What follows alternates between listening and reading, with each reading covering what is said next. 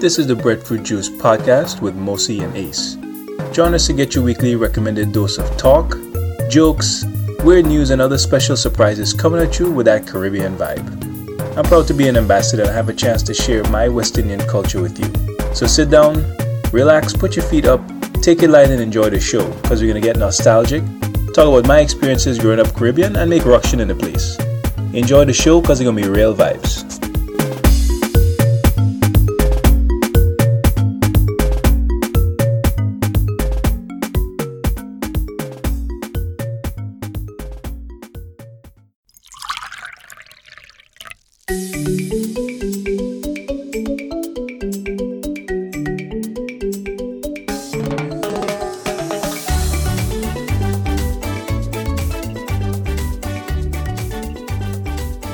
Welcome to the Breadfruit Juice Show, everyone. I'm Mosi. And I'm Ace. And uh, we are both thrilled to be here this morning. So, yeah, guys, we have a really exciting topic that we're going to talk about today. And I'm excited because this thing formed a really huge part of my childhood. And that thing, of course, is cartoons, as I mentioned last week, specifically Saturday morning cartoons. Now, I may have been a little harsh when I said that that cartoons today are trash. There's a bit of a blanket statement because they're not all bad obviously, but I, I do think there are a lot of terrible ones out there. Uh, we're going to talk a, a little bit about some of those a little bit later on in the episode. I'm going to be specific. The cartoons that I'm talking about going to be well it's actually going to be a little bit of a mix but mostly a lot of the shows that i'm referring to were from the cartoon network which has been kind of where my experience has been i wasn't as much of a cartoon network person i did i guess nickelodeon and whatever was on the networks uh, but I think we have a lot of overlap, especially for the good shows. And I think that our differences, we can talk about the bad shows that we experienced as well. Okay. Okay. I like the idea. I like the idea. And it's so it's funny that you talked about the networks because that ties right into our next segment where we're going to talk a little bit about what happened to Saturday morning cartoons as an institution, I suppose. Because and this is something that I I only learned about in my research for today's episode, at, as early as 1992, Saturday morning cartoons stopped becoming Saturday morning cartoons. And again, not to give too much away, but I will be discussing that in this next section. And we're also going to talk about the ones that I think were the most influential to me and why I love them and why I think that so many of today's shows pale in comparison to some of the more iconic animated TV shows. A little bit later on, we're gonna play a little game. We're gonna have Ace guess some some cartoon themes. Now he he claims to be really good at this. We're gonna see just how good he is today. There's a little bit of a twist because I wouldn't be me if I made it that easy. Okay, so there's gonna be a little bit of a twist, and bro, I hope you're ready for it. But um, moving right on into the next section, guys, this is the pot.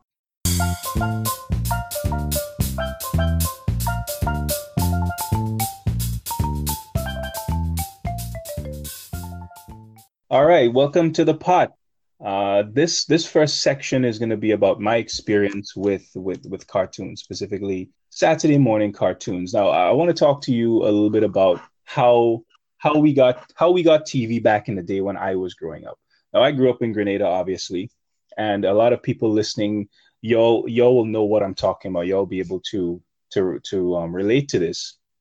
Now, we had a TV station called Grenada Broadcasting Corporation. And the way they did it was they would they had these satellites and they would just pull programming from all these different stations, all these different American stations, ABC, NBC, Fox, all those big networks, and they just broadcast it on the local station. Now this is how this is how TV was before Cablevision, which Cablevision came around in around 1995 or 1996. I remember it very, very well the day that Cartoon Network came to to Cablevision, and I remember loving the whole idea so badly because I loved cartoons, and this is something that I was really excited about. So, how old were you when that happened? Maybe like twelve. Okay.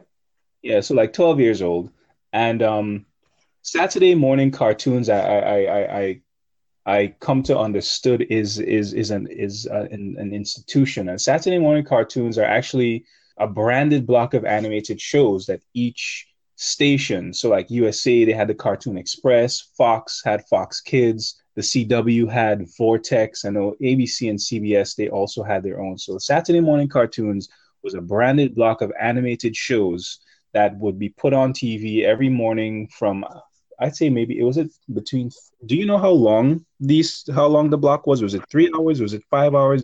I think it varied by station, what kind of lineup they had, and then um, you know what other kind of programming. It usually went to noon, okay. Um, but I, I think it was usually around like eight in the morning. I can't imagine it being close earlier than eight or seven o'clock, and then up till noon. I do remember uh, one of the, I think it was Fox at noon. They had Soul Train come on, and that's how you knew the morning was over and it was time to get moving. I think GBC used to show Soul Train too. Like this was a thing. Like every weekend, Soul Train was on and Of course, for a long time, GBC was the only station, so that was all you could watch until you know if you had, unless you had cable or something. But more to the point, Ace, tell me a little bit about how that was for you. Well, we would get up. I believe part of the idea for the cartoon lineup on Saturday mornings was by a parent at a network who literally just wanted to sleep on Saturdays. So they put the cartoons on so their children would go down to watch it and leave them alone. So we just wake up, turn on the TV. If we ate cereal or something, it was there near or in front of the TV, and we were just uh, watching it, as I said, until Soul Train came on, and that's when we kind of started our day.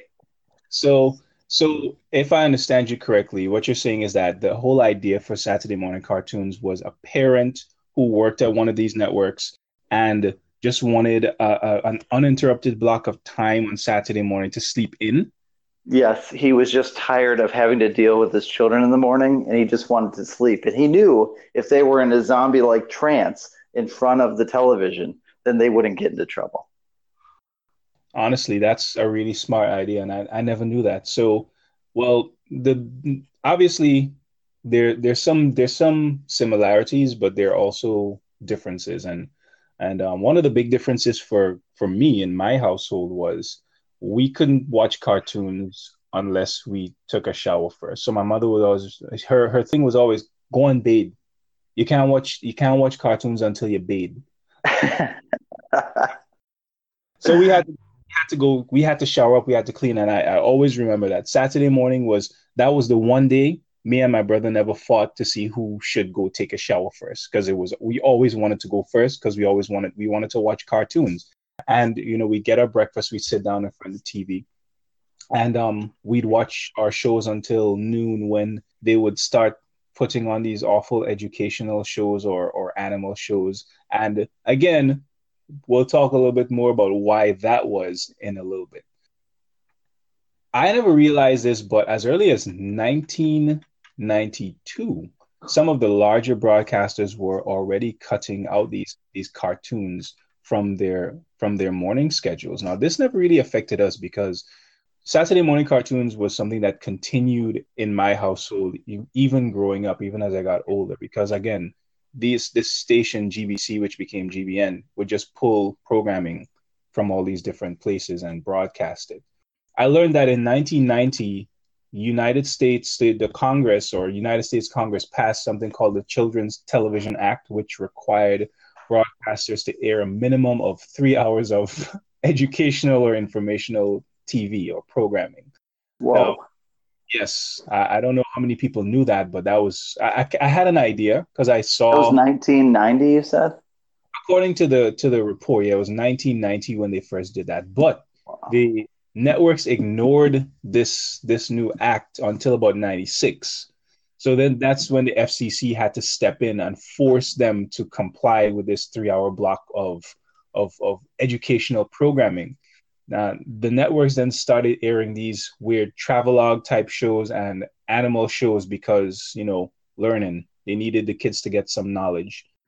Guess who got the axe? Guess who paid for that block? It was the, the, the cartoons because this just happened to be the time slot that these networks felt would be the best to fit in these shows. And also, they didn't want to sacrifice their prime time slots because that was when they got the most uh, viewership. So they also that's why that's why they shoved all these these educational bits into into the into the morning block. So I mean, it kind of makes sense, no? I guess if you're trying, if the, the object is really just to push kids off away from the TV, then it, two birds with one stone. But it, I think it's it speaks to how the like laws of unintended consequences.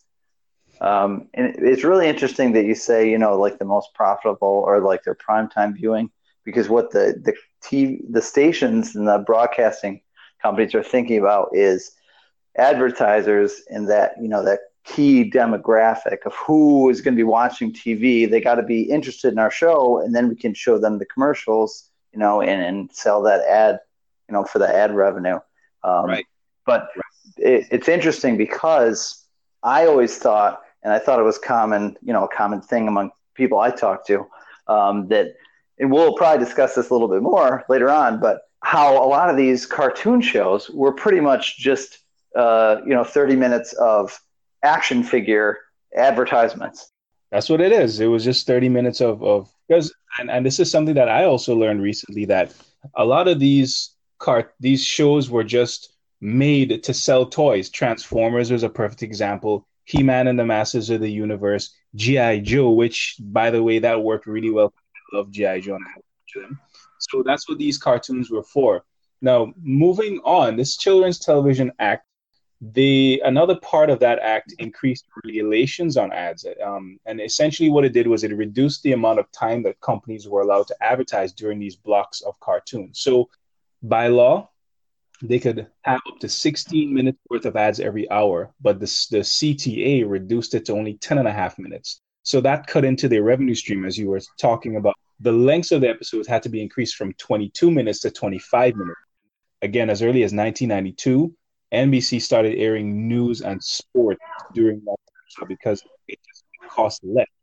It cost to to uh, shows for the whole day than to produce a block of cartoons for six hours. So, and we're talking about a difference in millions of dollars. So, NBC was the first one on that train that started doing that.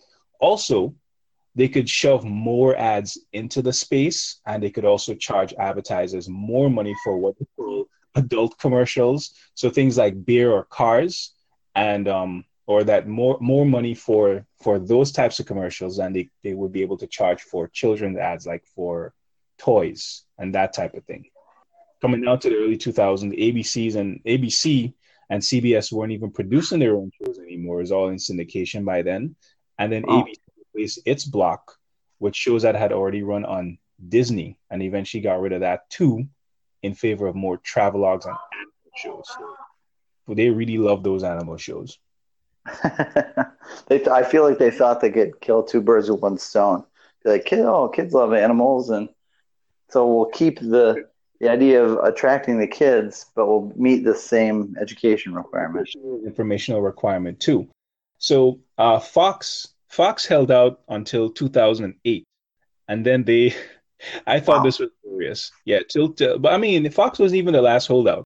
Fox held on until 2008, and then they handed that slot over to something called the Weekend Marketplace, which was essentially a big block of infomercials. So they just sell a bunch of stuff.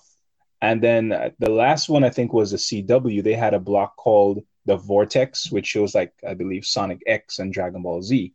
They held it until about 2014. And then they eventually joined the dark side with a block called One Magnificent Morning. Like, who's naming these? One Magnificent Morning. And that was a, just a whole, a bunch of more animal shows. But here's what really, here's what really killed Saturday morning cartoon as we know it. Even as early as the 80s, like the early 80s, some of these shows were becoming more available on um they were becoming more widely available as it were so a lot of these kids were coming home after work uh, after work after school and being able to see He Man and Thundercats and whatnot at 3 p.m. So they didn't need Saturday mornings anymore. And then mm-hmm. cable became a thing. More, you know, more TV stations. So, and then of course, cable stations that had cartoons on them 24 7. That was the killing blow, as it were, to the whole Saturday morning cartoons. And then if you want to take it one step further, you're digging up the corpse and you're setting it on fire. You have streaming services like Netflix and Hulu and pretty much and even Cartoon Network and a lot of those stations have their own streaming where you can find these cartoons at any or time. YouTube. There we have it. That's that's why Saturday morning cartoons are dead for the most It's, part.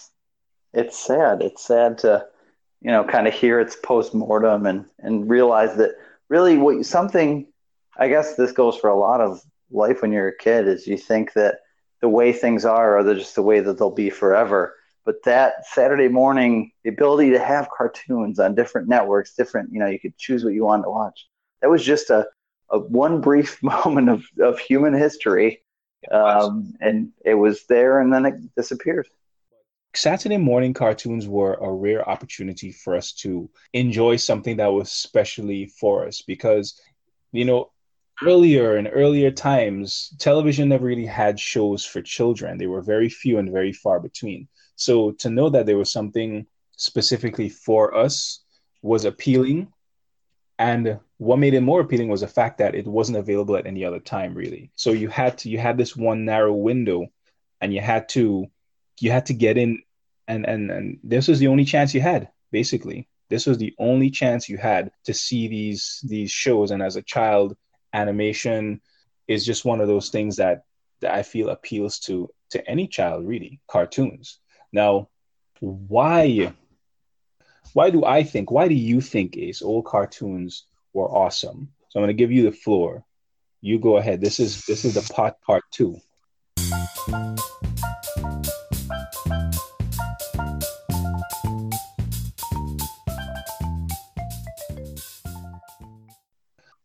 I'll tell you, I think that I've I have a large experience history of of watching cartoons for a long time, and I have a breadth of knowledge. I've seen a bunch of different cartoons, um, have some favorites, and I think that by comparing some of the favorites that I had as a child, and even still could probably watch today, with the stuff that my kids have available on either on you know regular network TV cable TV or through streaming services like Netflix. I think there's a great comparison in there to see why those ones are better compared to the stuff they produce today.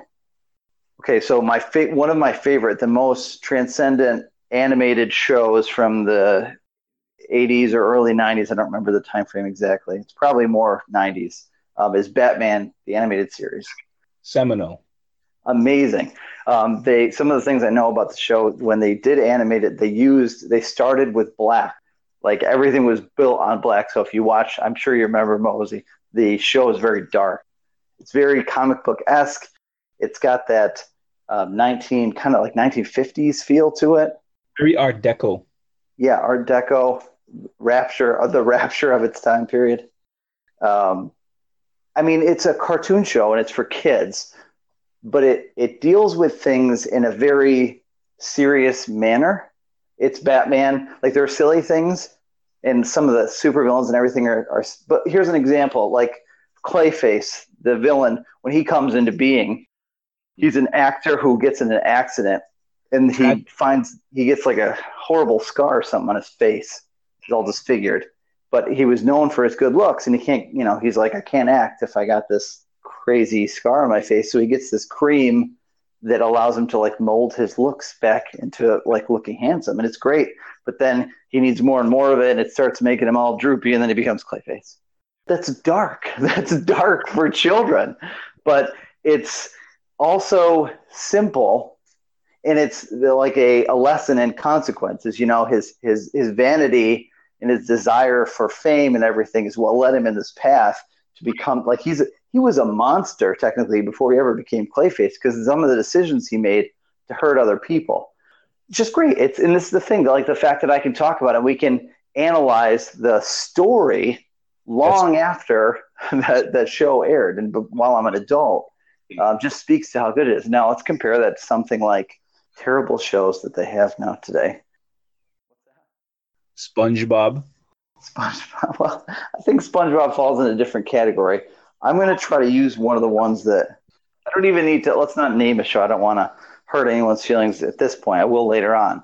So there, there were bad shows in the 80s and 90s, but there were really good ones. What I don't find today is TV shows, cartoons for kids that talk about anything other than friendship, you know, sharing, uh, working together. Like that's so stupid.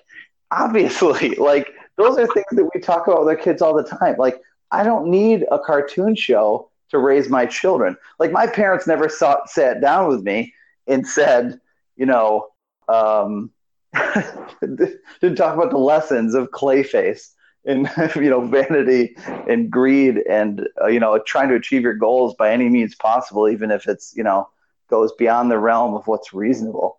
Like that's a story that will stick with a person because its impact. And when you talk about, I think the Trolls show on Netflix, it's got some wackiness and some goofiness, which is okay. What they come down at the end of the day is I hurt your feelings, and I shouldn't have hurt your feelings, but I'm really sorry, and I'm, I'm glad we're friends. Like it's that's so like it's so forgettable, and yeah, it's true, I guess, and yeah, it's good for kids to know it, but it's so bland. It's just so you could literally that same plot line is in every single sh- episode of all these shows. It's not unique. Right. It's not memorable and it's no there's no it's not actually a plot. It's it's a 22 or 23 minute long um, friendship commercial. So bad.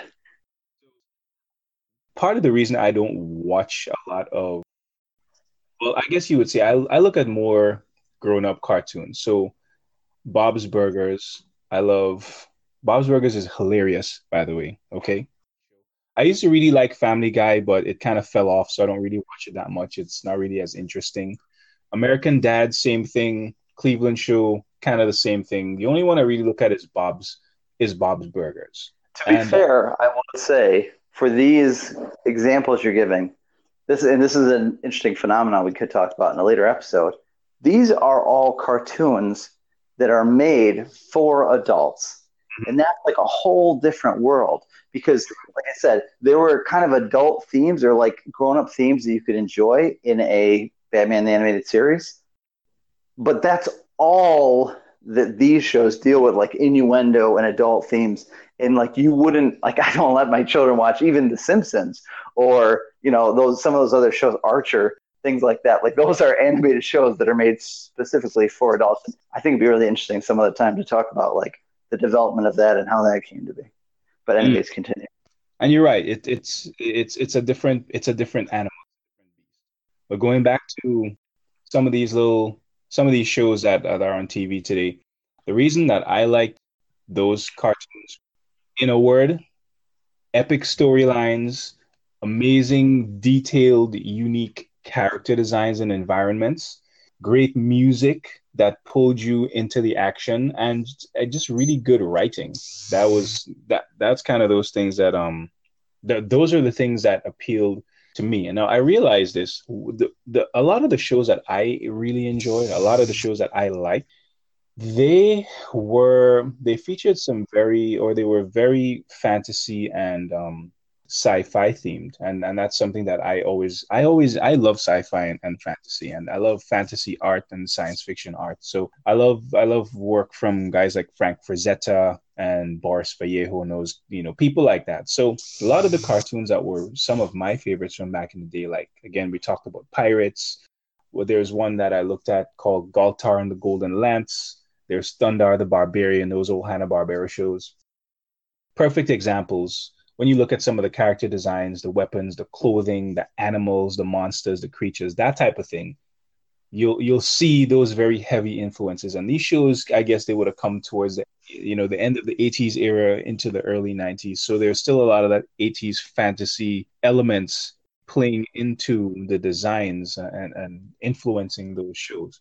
And then again, sci-fi shows. So futuristic landscapes, really unique fantastic vehicle design. Um, and then of course you have the, the stories themselves. I mean yes it was really good versus evil but then you had all these other little themes built into built into into the main overarching theme. And then you had the shows going back to galtar and thundarr when you had the melding of science and magic together. And then going more in, on the sci-fi side you have the robots so transformers gundam ultron Voltron, exactly. Excellent reboot series on Netflix, by the way. Not a plug, but I love that show. Gigantor, which is one that I watched growing up, um, aka Tetsujin 28 Go, aka Iron Man 28, which you know a great from from Japan, and that was uh, among uh, that was my first introduction to to anime. You ever notice that there was a lot of shows that had um had anime intros, but they were really they were American shows, but they were the intros were were were animated by Japanese companies. You ever notice that? I you'd have to give me an example. Thundercats. You have no. You have to look no further. Oh, than... that's per. That's a good one. That's obvious. I mean, Voltron is a little bit more obvious because that was like a show redubbed in English for you know an American audience. But I think Thundercats. That's a good one. Japanese intro, but Thundercats is an American show through and through, from what I understand. Uh, another one was, and I and I, I, I might be wrong, but so don't quote me. There's this one called Bionic Six that I used to look at on. It was on the Sci-Fi Channel's block of um, morning cartoons. That was an Bionic Bionic Six. Ooh, ooh. Yeah, I know that one. I see. I was. You see, you knew you knew that theme. Right. the cool part about that show was the action figures because they had metal on them. So when you got angry at a sibling and you chucked that figure at them, they understood how furious you were. Yeah. Well, you're terrible. You're why are we friends? So, you know what? As I was doing research for the episode, I realized something. The reason I have this this intense dislike for crappy cartoons is that I, I just have a very high standard. And um, I also realized that there's a huge and heavy nostalgia factor involved here.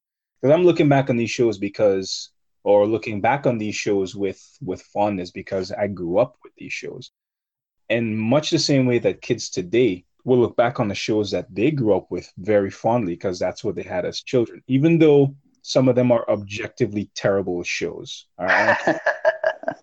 what anyone says, but I will not a fan of a show like The Problem Solverz or what's the other one?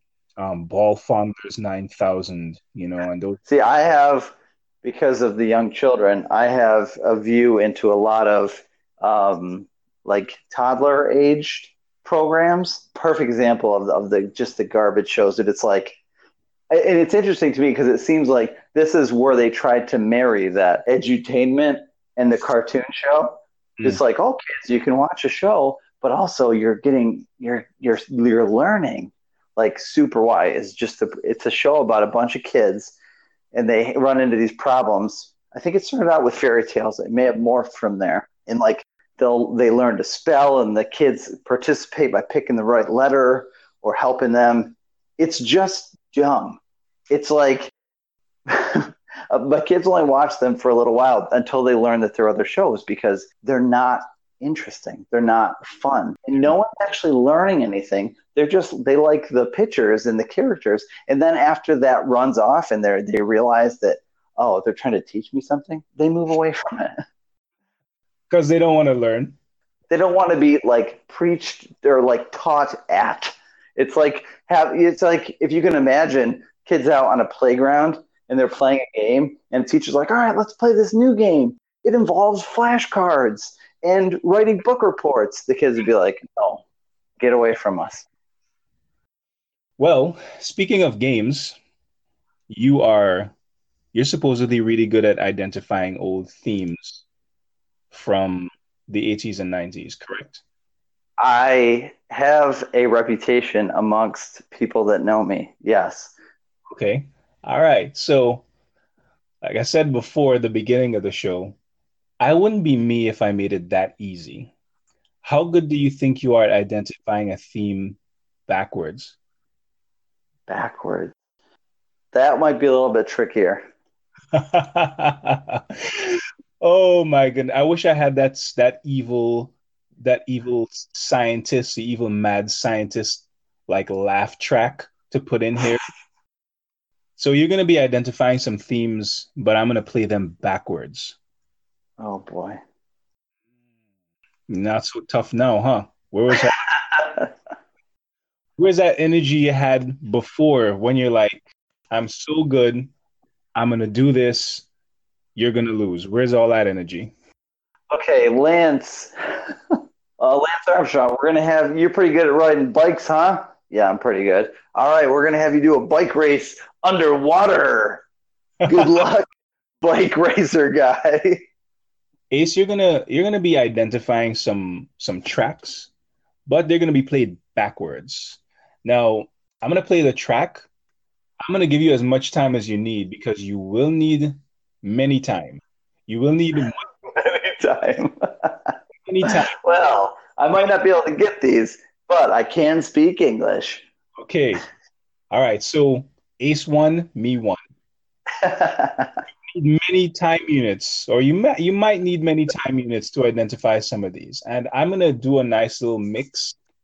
I'll do some easy ones up front, some kind of hard ones in the middle, or maybe so slightly harder in the middle, and I'll do the really tough ones on the back end to kind of ease you into it and make you know I'll warm you up. So let's go with ready. Copy.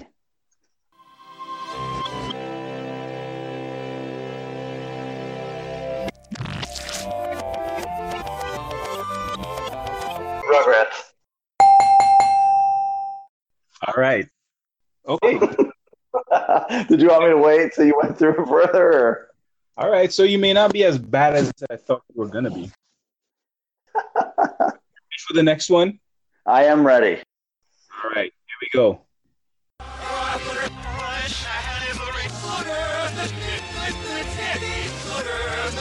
Teenage Mutant Ninja Turtles. All right. Okay. See, now that's not so. That one wasn't so bad, was it? No, that was a little bit. I, if you if there's a unique thing that you can pull out, like with the Rugrats, they have a very that uh, that toy piano sound is very unique. Yes. And um, the chorus in the Teenage Mutant Ninja Turtles song is uh is uh, stuck in my brain forever. So You are doing a lot better this than I thought you would. Okay, so here's the next one. This this is this is also going to fall under easy because it's a this is a pretty unique theme. All right, here we go.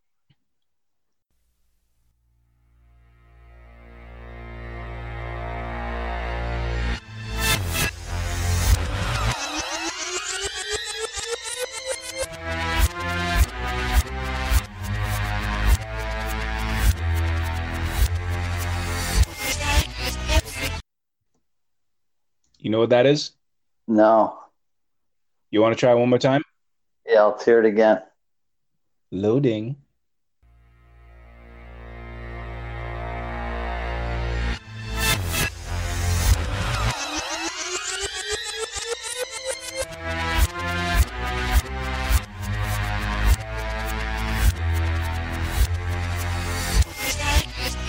Inspector Gadget.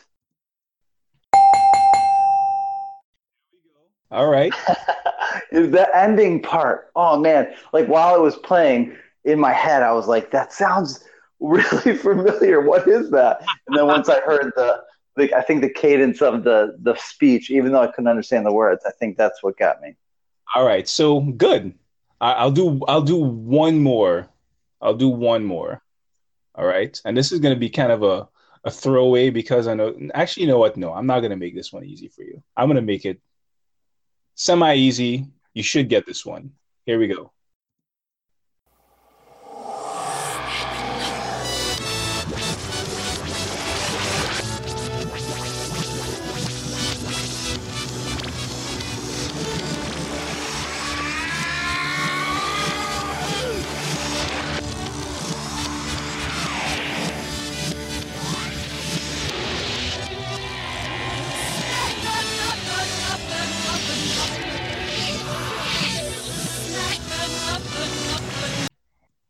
Do you know what that is?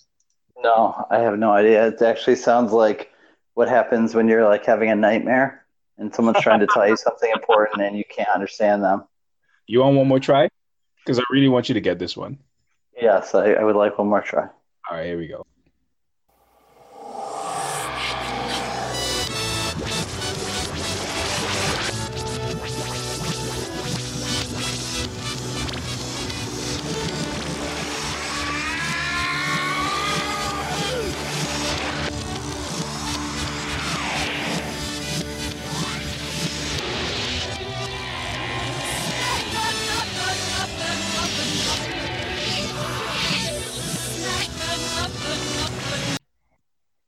Still nothing?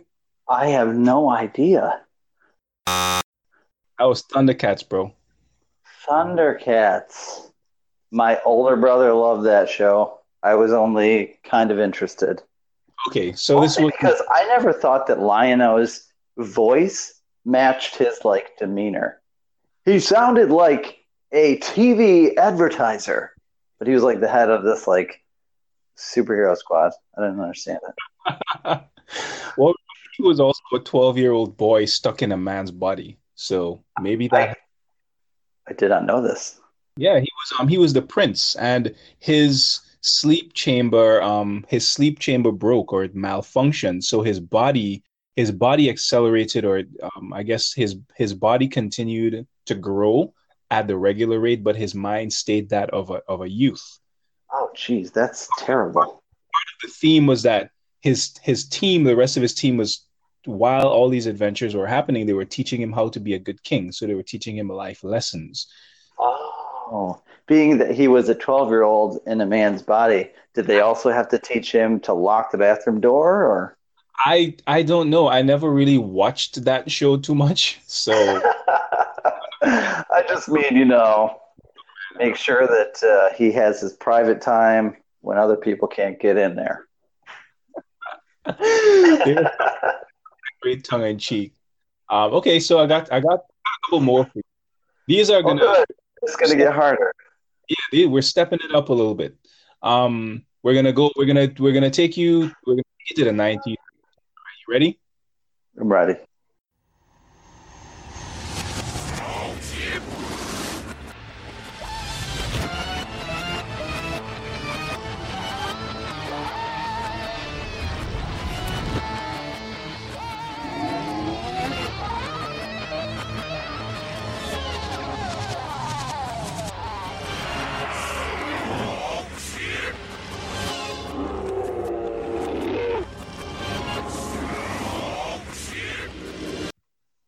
Do you know? No. The, I don't think you understand how insane these are. If you have no idea what you're listening for, it's like it's like gibberish. I told you it was gonna be hard. So, are you are you familiar with a little show called Beast Wars? Beast Wars, yeah. I mean, I knew that it was on. Okay, so I'm seeing a trend. These shows are not shows that you have watched or have been into. I mean, if you showed me a character, I could probably say, yeah, that's from that Beast Wars show. But I didn't watch it that much because This is not fun anymore. This is not, you're supposed you use like classic ones. You know, everybody loves that we can all take a trip down memory lane. But you're like, oh, here's Gorthax, the Crombulator, and it's like, what? You didn't watch Gorthax? First of all, It you just it made three, three episodes once. that up, and I will not have you coming on this show and advertising fictions. All right, about I kind of want to watch a show called Gorthax, the Crombulator. everyone, including yourself, should get this one. Okay, there's there are two versions of this intro, and they're both they're both quite swell. so Okay, Grandpa. listen up.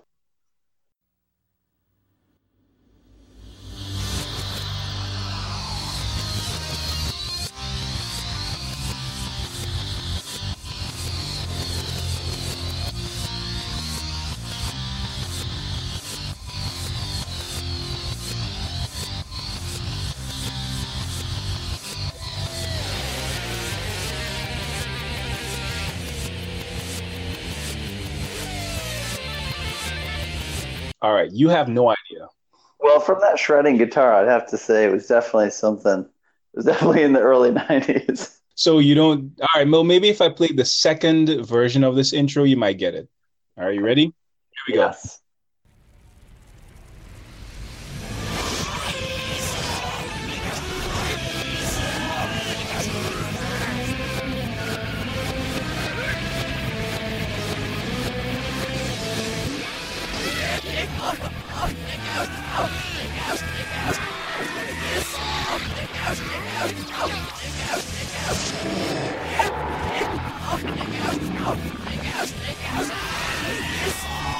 No clue.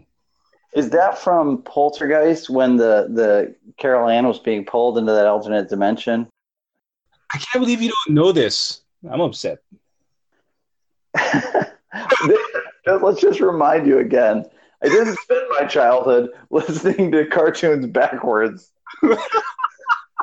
you know what? You know what? Next time we do this, I'm just gonna have you give me a bunch of themes because here, you know what? I really, I don't. I guess I don't know you as well as I thought I did. No, I just think that you. I, I don't know if you have a different list. The, the problem might be what was popular in America during the time you were growing up versus what was popular in Guyana. So you might be right. That is a very, very good point. So for for anyone who is in suspense who hasn't already gotten this, that was Dragon Ball Z. Oh goodness! Why would you think that I would watch that show? Oh, I'm so glad that you like that show. I hate Dragon Ball Z. Like it is. I watched it a couple times, and I I had friends that were super into it, so I wanted to like enjoy it. I don't even know you anymore. Goku, we've got to train to do this thing. Okay, I guess we'll train. Oh no, here's a bad guy. Let's have a 14 minute long discussion about our differences in our power levels. So Dragon Ball Z was a was a soap was just a soap opera with cool anime magic powers and, and fights. Come on, we know that. We know that every like every 10 episodes was just like filler crap and then you had the exciting thing happening in the 11th episode and then 10 more episodes of like more filler crap and then one more episode plot. Look, we know that, but we didn't care. When you're 12 years old and you just you just want to see stuff blowing up and magic. No, no, no. I'll tell you what the problem. It's the same problem. This is a tangent. It's the same problem I have with shows like The Walking Dead and various other quote unquote dramas. Bro, you want these people to come out. You can't tell me like all I'm supposed to experience and enjoy is like the season. I think they have that in their head. They're like, here's a season, and you're gonna enjoy like maybe the opening, a couple middle ones, and the last one. And the other stuff is really just to get you to the end. Like I don't care. Like you can take any episode of Ninja Turtles or Batman or Freakazoid, watch the one episode, and you're like, oh, cool. If there's a callback in it to a, a previous episode, that's fine because, but it's a small thing. Like that show, they got to do a recap from the earlier what happened last yesterday or last week, and then at the end of it, they got to be like, "Stay tuned next time. We'll tell you what happens then too." Fine, fine. You know what? this one you may or may not know, but this was a special request.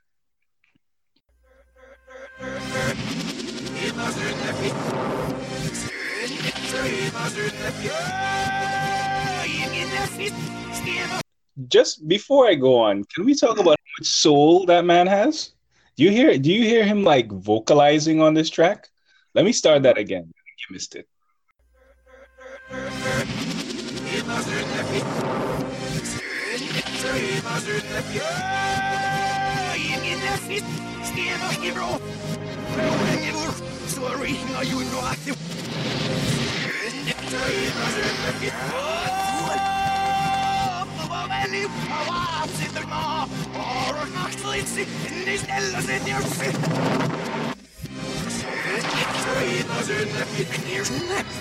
All right. I think one thing we've learned from this experiment is that recognizing things backwards, it had better be something that you have running forwards in your head at least one day a week. Well, that, my friend, was from a little show called Defenders of the Earth. this is what I'm saying. What if you asked 10 people what is Defenders of the Earth? I don't even think I would get one person to say, "Oh yeah, I know what that show is." So you've never heard this show? Never heard of that. All right, all right, hold up. Let me play the let me play the theme the regular way. Defenders of the Earth.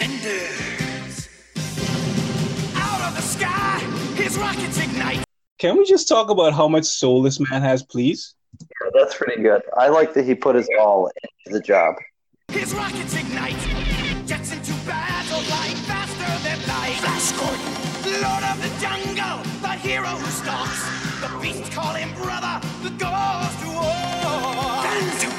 Defenders of the Earth. Defenders. Master of magic spells and illusion. Enemies crumble in fear and confusion. Mandrake, defenders of the earth. Defenders. Sounds like Jack Black. Listen, man, you never had a childhood. I'm sorry. Oh my gosh. I could sing to you right now 15 theme songs from cartoon shows, and every one of our loyal listeners would be like, Yeah, I know what that is. Yeah, I know what that is. But I want, I, no, I challenge our, to anyone on Twitter to retweet and say that you know who Defenders of the Earth are. And not just, oh, I saw him one time, or whatever, but that you were a crazy loyal follower like Mosi. All right, so you know what? I, I'm glad you're right. This little experiment did, and, and this is an outcome that I did not even expect. And and you made you raised a really good point in that a lot of the shows that were popular in the states and a lot of the shows that really well known in the states We're probably not as well known where you know in Grenada and, and in the Caribbean in general. But we, I mean, we had we obviously had a lot of the same shows and a lot of um a lot of different ones and that American kids grew up with were going to be different from from a lot of the shows that that that Caribbean kids grew up with. I challenge you, and I will challenge you, and I'll stand and maintain my position that there will be someone out here that will know at least one or two of those tracks that I played that you did not get. But yeah, I'm going to be throwing shade like crazy. Well, you know, if, if we can't get even one, you know what that means, right? You know where you're headed? Shame bench. You know what? I will I will take that loss. I will take that loss. If we can't find one person that knows at least one of those shows, and I I will sit on Shame Bench myself. You will be on Shame Bench.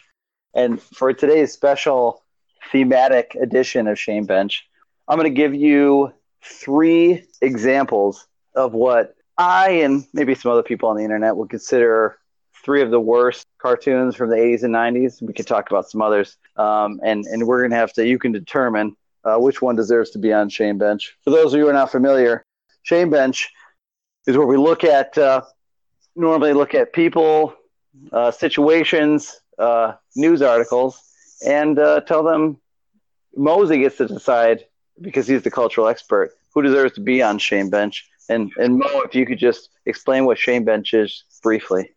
Shame Bench is it's a it's a figurative place that that that people end up on when they have been embarrassed by someone. Typically, it's someone uh, close, but it, it just generally refers to an embarrassing situation. And we're saying so either these shows or the people who produce them belong on Shame Bench. I don't want to put them in a they're not in a certain order in order to tell you which way I'm leaning, but so the first one is a show called Street Sharks. Oh my God!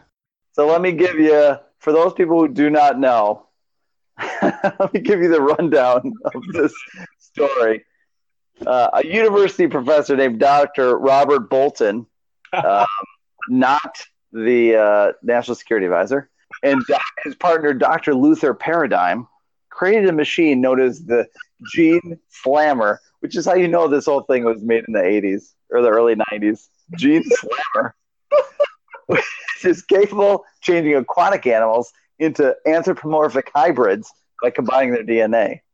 In his attempt to prevent Dr. Paradigm from using the machine for his own personal power, Bolton is transformed into an unseen monstrosity but escapes. Later, Paradigm gives Bolton's four sons, Johnny, Bobby, Coop, and Clint, the likeness of four different sharks. When Dr. Paradigm captures their friend Ben's, the resulting street sharks rescue him and combine Paradigm with piranha DNA, for which he is often nicknamed Dr. Piranoid. and in subsequent episodes, Dr. Paradigm creates a variety of monsters to destroy the street sharks while attempting to persuade the inhabitants of their native metropolis, Fission City, to imprison them. So pretty much the show is these insane, like juiced out shark men fight other monsters. It is it is insane. And this is what I was talking about when I mentioned like they made shows to sell toys. These were like a like some toy designer's like, oh, my Gary, my partner here, he came up with this thing. It's like a shark, but it's a man. Like, can you guys do something with that? And they're like, yes, yes, we can. like, I'm so sorry, but I don't know why this is so funny. just right. Because it can only be produced in the time period that it came to be. If you tried to put this on today, like people be like, why? Why did you do this? Who hurt you? How much drugs do you need to be on to write that pilot? And I, this is why people will say, "Oh, you know, the '80s and '90s weren't so great. Here's some garbage shows." We realize that. That's why we're calling them out. There was actually three seasons of this show. It ran from uh, 1994 until 1997. Okay, all right. I I I love this show. I remember seeing the the, the, the ads for the cartoons, and, or rather the ads for the toys in the afternoon and stuff. And just off of pure nos- uh, nostalgia value, this show is innocent. The next one is Dinosaucers. Oh boy. Dinosaucers. So this show is interesting just because much like Street Sharks, it's a US Canadian like hybrid. And unfortunately, so I'll give the description, okay? The show follows the Dinosaucers and their battles against the evil Tyrannos. Each group is composed of intelligent anthropomorphic dinosaurs and other prehistoric saurian species. Okay. The saucers are also allied with four humans known as the Secret Scouts. The two groups originally come from a planet on a counter Earth orbit known as Reptilon. They have a button on the front of their uniforms which instantly devolves them to their primitive ancestor dinosaur state while retaining their intelligence and speech capacity.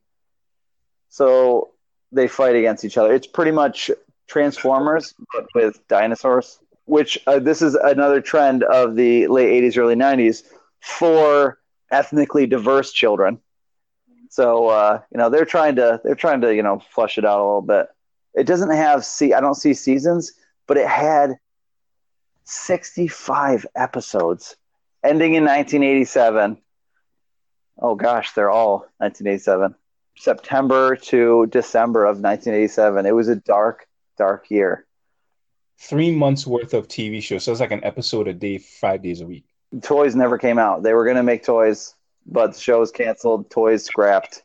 I can see why. I mean, honestly, this this doesn't i feel like this idea was incomplete it doesn't feel as or at least whoever wrote the description it, it didn't it didn't feel as complete as the street sharks description i feel like maybe a lot of thought went into it but i got the impression that not as much thought went into this particular show and also i'm i'm i'm, I'm noticing a theme of of anthropomorphic animals that that fight and have combat skills kind of like the tmnt a little bit you seeing the callback Sure. yeah. So um, this show is guilty. Shame bench. Wait, wait, wait, wait. We're only you're only going to get to pick one. So this is the leading. This is the leading champion. Wait till you hear the last one, and this one is going to be a little controversial because the other nominee I've suggested is Captain Planet and the Planeteers. Are you familiar with it? Of course, Okay. this is the one of those shows that that that Caribbean parents didn't want their kids to look at because they thought it promoted magic and sorcery. That's awesome. Well, so for people who don't know, Captain Planet and the Planeteers is a show about uh, five children who were given these magic rings by this spirit of the earth, Gaia. Magic. They're each four, five different elements. There's uh, the kid uh, Kwame from in Africa, but he was from Africa. Yes, he had the power of Earth. The hot-headed, red-haired kid from America had fire. If they could have given him the power of nuclear weapons, they probably would have. Um, If that was Captain Planet and the Planeteers 2018, he would have had the power of, of he would have had nuclear power. he would have had the power of racism, actually. Um, then there was, um, I can't remember the rest. Well, I know Ma-Ti. Well, we'll save him for last. There was He? Gi. Yes, Gi is the Asian girl. She had the power of water. Um, and Linka is from the Soviet Union, and she had the power of wind. And the last is Ma-Ti. He's from Brazil. He has the power of heart, otherwise known as we couldn't think of anything else to give him. and he has he just has the worst power of all time. So when they use the rings and combine the powers, they make this guy Captain Planet. He can literally do anything. Why they don't just keep him around all of the time to to fix everything? Who knows? It's because he um he can only stay Captain Planet for as long as like I think his power drains slowly as he's doing stuff. It's like if he makes a, a tornado or he creates a tidal wave or whatever it is, like it drains him. So he has to he breaks up into the five components and it goes back into the ring to recharge. I think that's why he doesn't stay Maybe. around.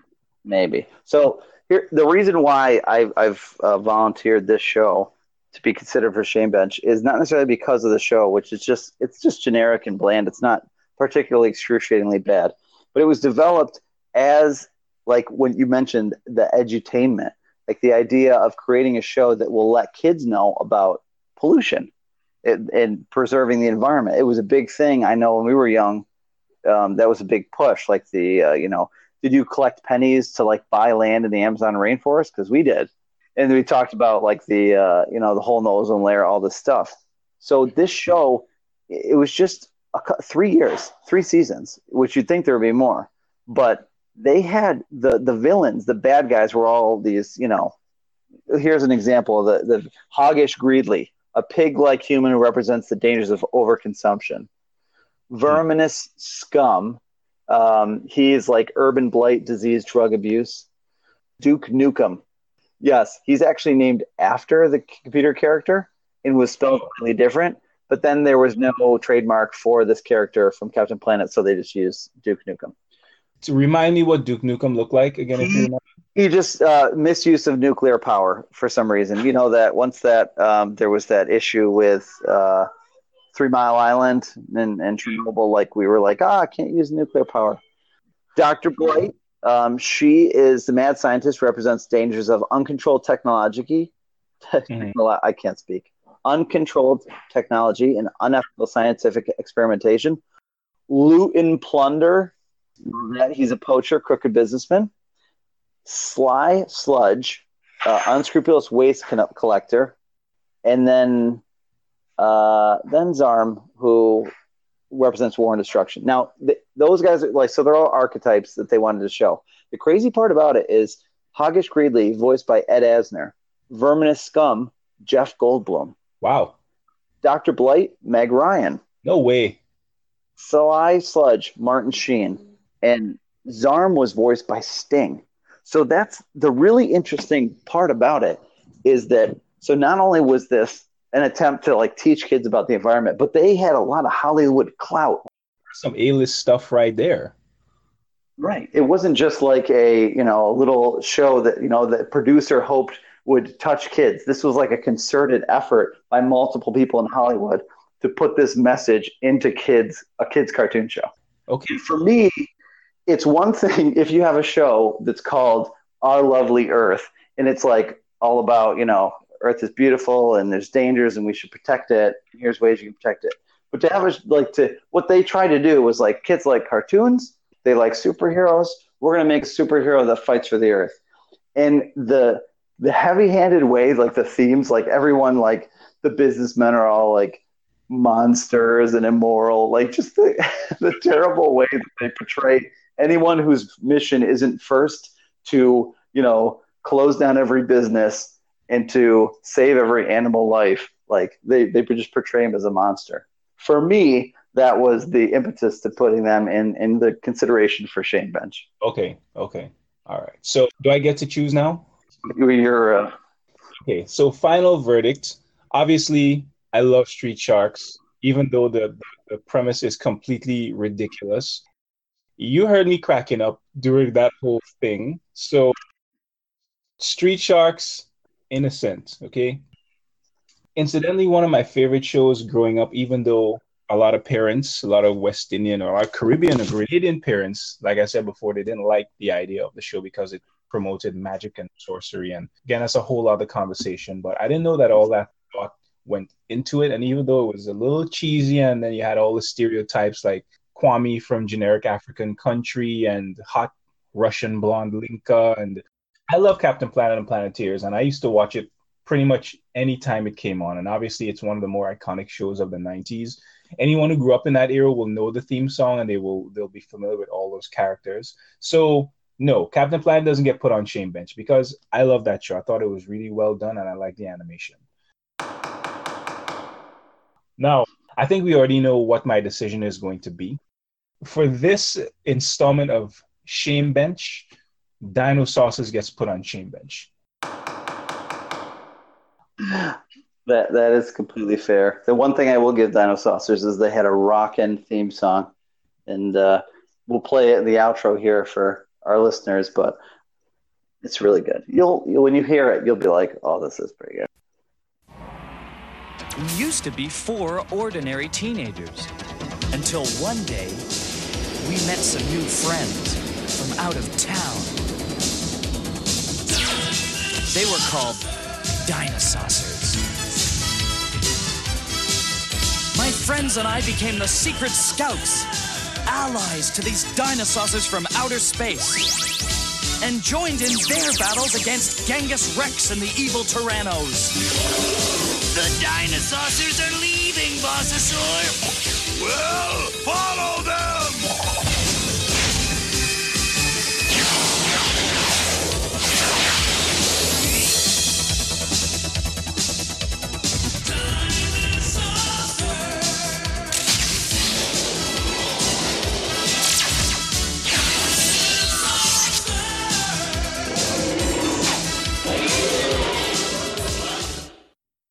Why does that one, that red one, look like a pig? I don't know, man. but honestly, that was kind of cool. But they, they're still on Shame Bench. That was our episode for today. And uh, we want to say thanks to everyone who took the time to listen in. Uh, we hope you had as much fun as we did today. This was definitely one of the more fun episodes. Um, before we go, we just want to remind everyone to um, to tweet us. Um, um, was it at Breadfruit Show and at Breadfruit Ace? Tweet us ideas for future episodes if you have um, if you have stories about maybe shows that you like growing up and um, you want to share some of your Saturday morning cartoon experience. We'd love to hear it. Again, our uh, SoundCloud page is soundcloud.com slash uh, breadfruit juice. And we're also on anchor.fm if anyone is interested. Again, we're I'm, I'm looking to get our show distributed across more uh, podcast platforms, including what's the other one called? Castbox. And I'll be making more announcements around that the sooner I get to to kind of bring that into fruition. So, guys, um, thank you so much for listening in, and um, we'll talk to you in the next one. Have a great one.